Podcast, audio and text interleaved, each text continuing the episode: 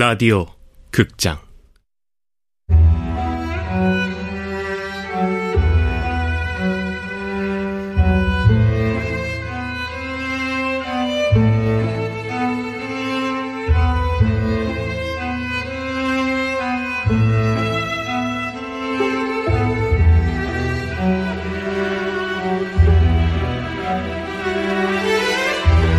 영양만두를 먹는 가족 원작 이재창, 극본 명창현, 연출 황영선. 열한 번째.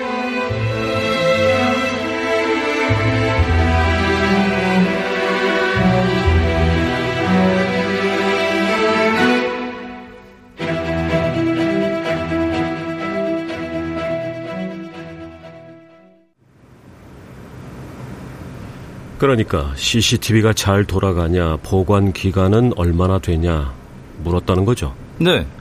아니, 속으로 하, 별걸 다 묻네. 나중에 편의점 털러 오려고 저러나 싶어서 사장님한테도 말씀드렸어요.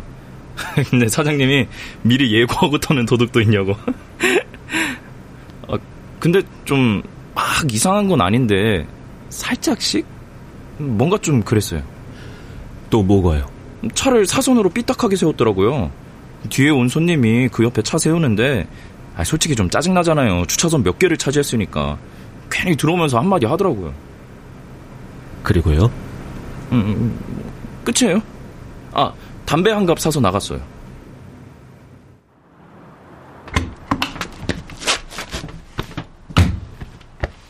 차로 돌아와 태블릿에 저장된 신인범의 마지막 모습을 다시 돌려봤다. 신인범이 담배를 피우며 블랙박스를 헐끗거렸다. 용인 휴게소에서 햄버거를 먹으며 그랬던 것처럼. 차를 사선으로 삐딱하게 세웠다. 대리운전하는 사람이 그 정도로 주차가 서툴지는 않았을 거고, 씨씨티비에 자기가 타고 온 차가 잘 나오게 하려고? 신인범은 휴게소, 편의점, 주차장, 씨씨티비가 있는 곳마다 자기 흔적을 남기려 했다. 도움을 요청하려던 걸까? 자살하려는 사람들이 사전에 구원을 요청하는 것처럼.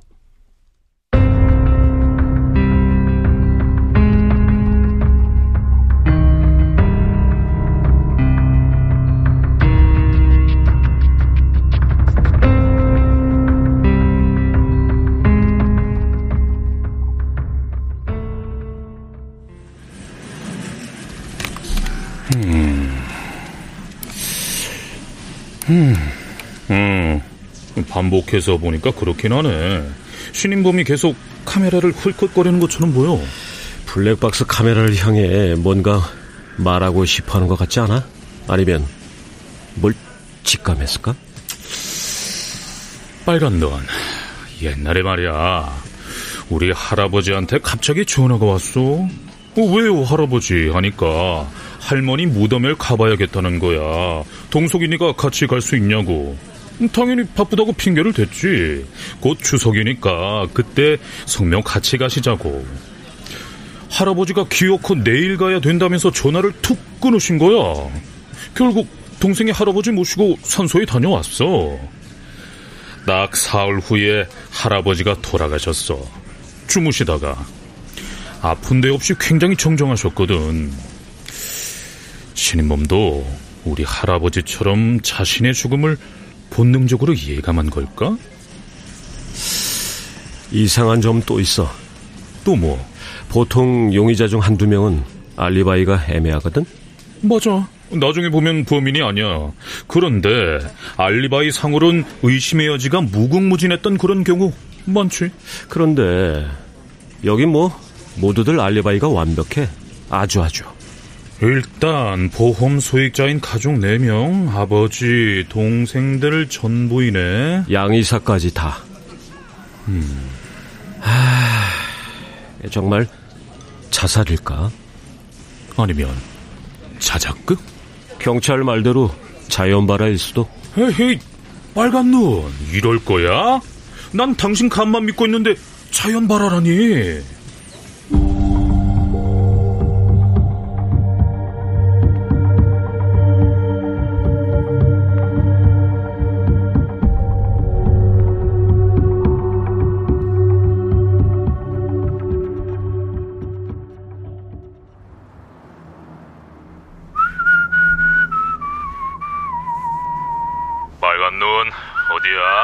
은행아, 차 안에서 잠복 중임. 누구? 신이나. 좀 수상해서 에이티엠기에서 현금을 찾았는지 묵직한 돈 봉투를 들고 서 있어. 누구 기다리나? 아무래도 그런 듯한데.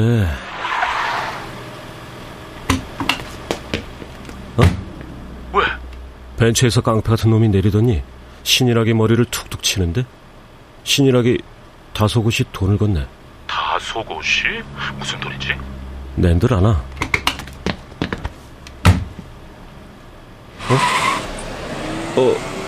왠지 감이 이상해. 저기 뭐 있을 것 같아. 일단 끊어.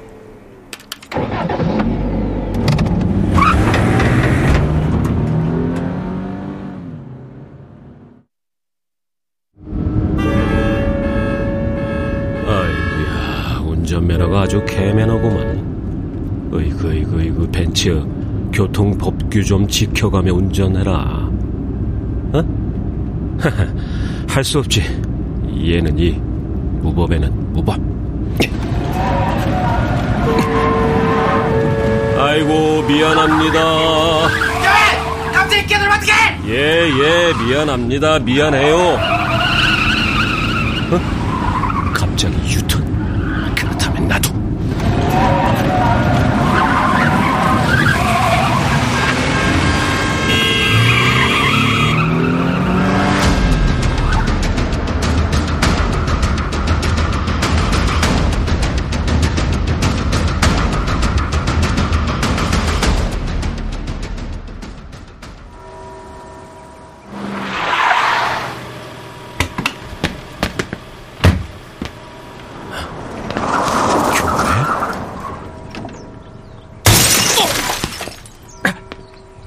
뭐야? 뭔데 다짜고짜 남의 차를 부셔? 너야말로 뭐야 이 새끼야. 너 나 쫓아왔지? 그래, 쫓아왔다. 어쭈? 어, 이놈 보게? 왜 쫓아왔어? 신인학한테 돈 받았지? 그건 무슨 돈이야? 신인학? 아, 지게차가 보냈어? 지게차가 누군지는 모르지만 양아치 심부름이나 하진 않지. 그럼 뭐야? 그 돈 뭐냐고? 비즈니스? 오경민 회원은? 아, 오경민이는 또 누구야? 미용실 밤마다 신인하게 드나들던. 아무것도 모르면서. 에이구. 야, 또 뭐하는 똘만이냐? 경찰이야? 한 번만 더 묻는다. 아까 받은 돈 뭐냐고? 아, 빚. 청부살인? 살인? 오, 어, 그런 것도 재밌긴 하겠다. 어? 장난하지 말고 말 안 해.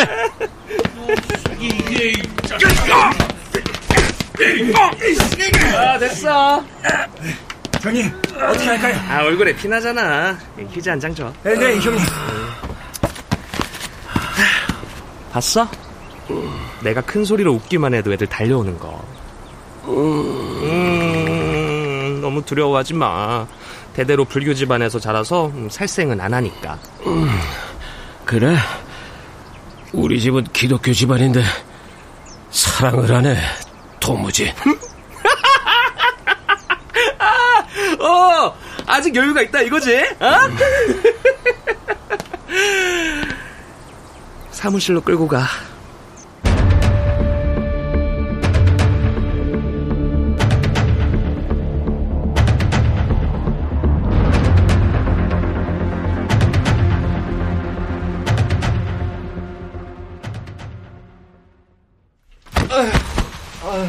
아유, 아유. 음, 헬로인천 황승찬 기자. 음, 컨테이너 하우스 화재 사건 취재 중인데 신인학이 청부살인을 한 게 아닐까 싶어서 뒤를 밟았다? 그렇다니까. 음. 어? 코피가 안 멈춘다, 야. 어? 담만 센 거야? 몸은 약하고? 여긴 어디야? 아휴, 아휴. 음. 사탕 하나 줘? 어디냐고, 여기? 음. 저기 책장 보이지? 음, 사실은 저게 책장이 아니라 문이야.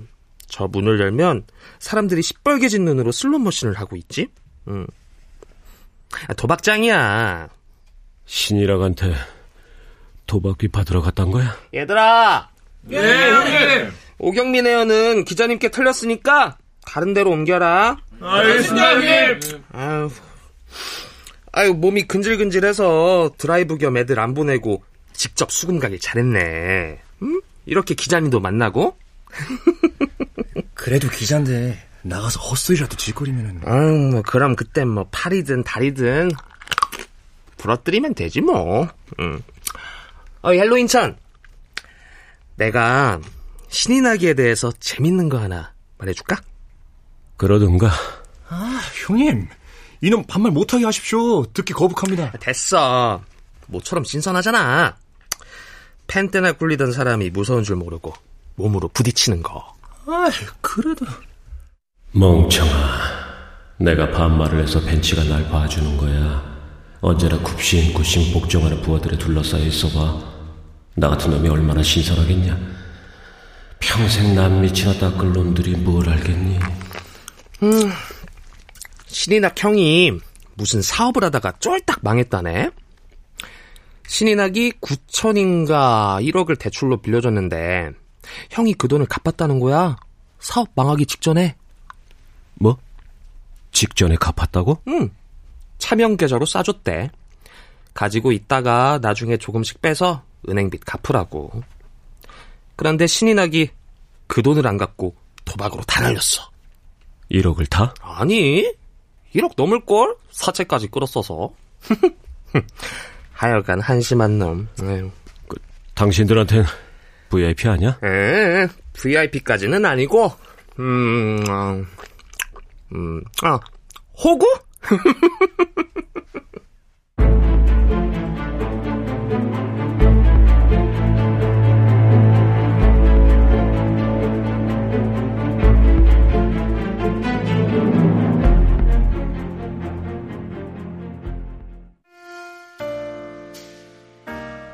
네덜란드 출장에 오래 걸리셨네요, 양재호 이사님. 네, 저희 그린베이커리가 야심차게 추진하는 사업이라 아무래도 조율할 일이 많군요. 옥스퍼드 다니는 애들도 못 만나고 왔습니다. 기러기 아빠 하느라 힘드시겠어요? 말로 다 할 수 있겠습니까? 애들 옥스퍼드 보내는 게 집사람 소원이라서 애들도 원했고요. 양 이사님 소원이기도 하고요. 가족의 소원이 제 소원이죠. 그건 그렇고 본론으로 들어가죠. 죄송하지만 계속 업무 문자가 들어와서 시간이 많이 없습니다. 그러니까 제가 네덜란드로 출장을 갈 때 알리바이를 만들어 놓고 신사장을 청부살인이라도 했다고 의심하는 건가요? 청부살인이라. 많이 앞서가시네요. 저는 이사님이 청부살인했을 거란 말을 한 적이 없는데요. 아, 그런가요? 제가 오버했습니까? 귀국하자마자 연락 주실 줄 알았는데 바로 연락을 안 하셨네요. 중역회인이 뭐니 워낙 바빠서요. 검찰에서 부른 것도 아닌데 의무도 아니고요. 남의 말하기 좋아하는 사람들은 저를 배신자라고 하겠지만 그건 진실을 잘 몰라서 하는 말입니다. 양 부장님, 아, 아니, 이제 이사시죠? 업계 탑 파이브 안에 드는 그린베이커리 기획개발팀 총괄이사. 이사님이 생각하는 진실은 뭔데요? 고구마면은 초농에서도 이미 개발 중에 있었어요. 굳이 따지자면 누가 먼저랄 게 없었다는 겁니다. 신인범 사장은 오 년 전부터 고구마 라면 개발에 착수했다고 하던데요. 그건 맞아요. 그리고 그 아이디어를 여기저기 말하고 다녔죠. 제가 그러지 말라고 수도 없이 말렸지만 술만 마시면 고구마로 라면을 만들 거라고 떠들고 다녔죠. 그 얘기가 초농에 흘러들어갔다는 얘기를 하는 겁니까? 그렇습니다. 그와 무관하게 초농에서 개발 중이었을 수도 있고 양재호 당신이 갖다 바쳤을 수도 있고. 양재호는 한눈에 봐도 영리하고 치밀해 보였다.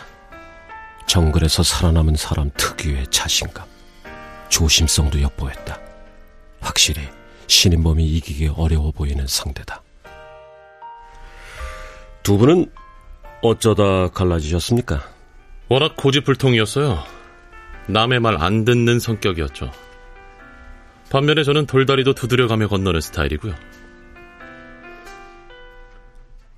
신사장, 우리가, 우리가 즉석 파스타를 성공시켰지만 그렇다고 고구마라면 더 성공하리란 보장은 없어. 지금 너무 공격적이야. 아니, 난 확신해. 고구마라면 터질 거야. 내 감을 믿어, 양부장. 소비자가 그렇게 호락호락하지 않아. 다각도의 시장 조사가 더 필요하다고. 이렇게 돈 끌어모으다 잘못되면... 양부장, 엄연히 내가 사장이야, 사장! 사장이 내 지시를 따르지 않겠다는 거야, 지금! 신사장은 나를 파트너로 존중하지 않았어요. 아, 우리가 처음엔 동업으로 시작한 회사입니다.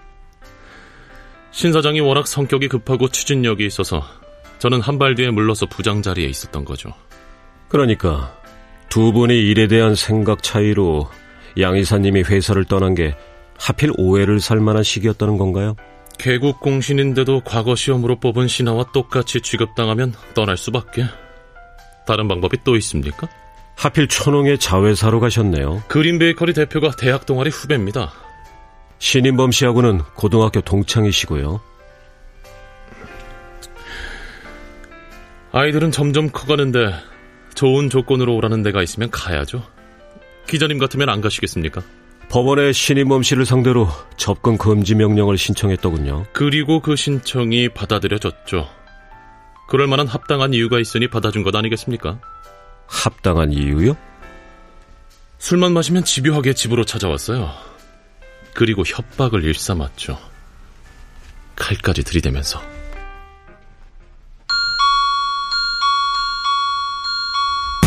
양부장! 양재호 부장! 나야 신인범이야! 아, 어떡해요 여보. 또 소란 피우면 옆집에서 또 항의 들어올 텐데. 아. 문 열라고 뭐! 할 얘기가 있어! 마! 문 열어줘. 야, 아, 재호야. 술 마셨어? 어? 어, 조금? 조금 마셨다. 미안해. 나는 더 이상 할 말 없어. 이웃집에 패 끼칠까봐 드리는 거다.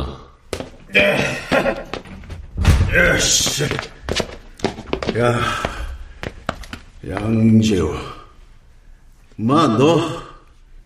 네가 어떻게 나 나한테 이럴 수가 있어? 어? 내가 너한테 뭘 어떻게 했는데? 어? 뭘 잘못했는데? 야, 너 지금 그걸 몰라서 뭐라?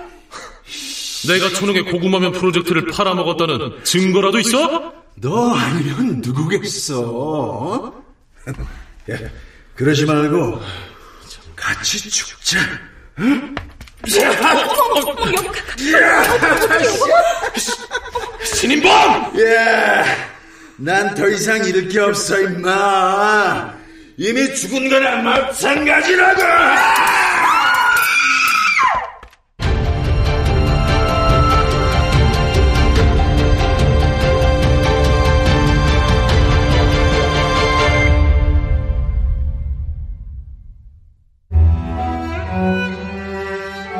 라디오 극장, 영양만두를 먹는 가족.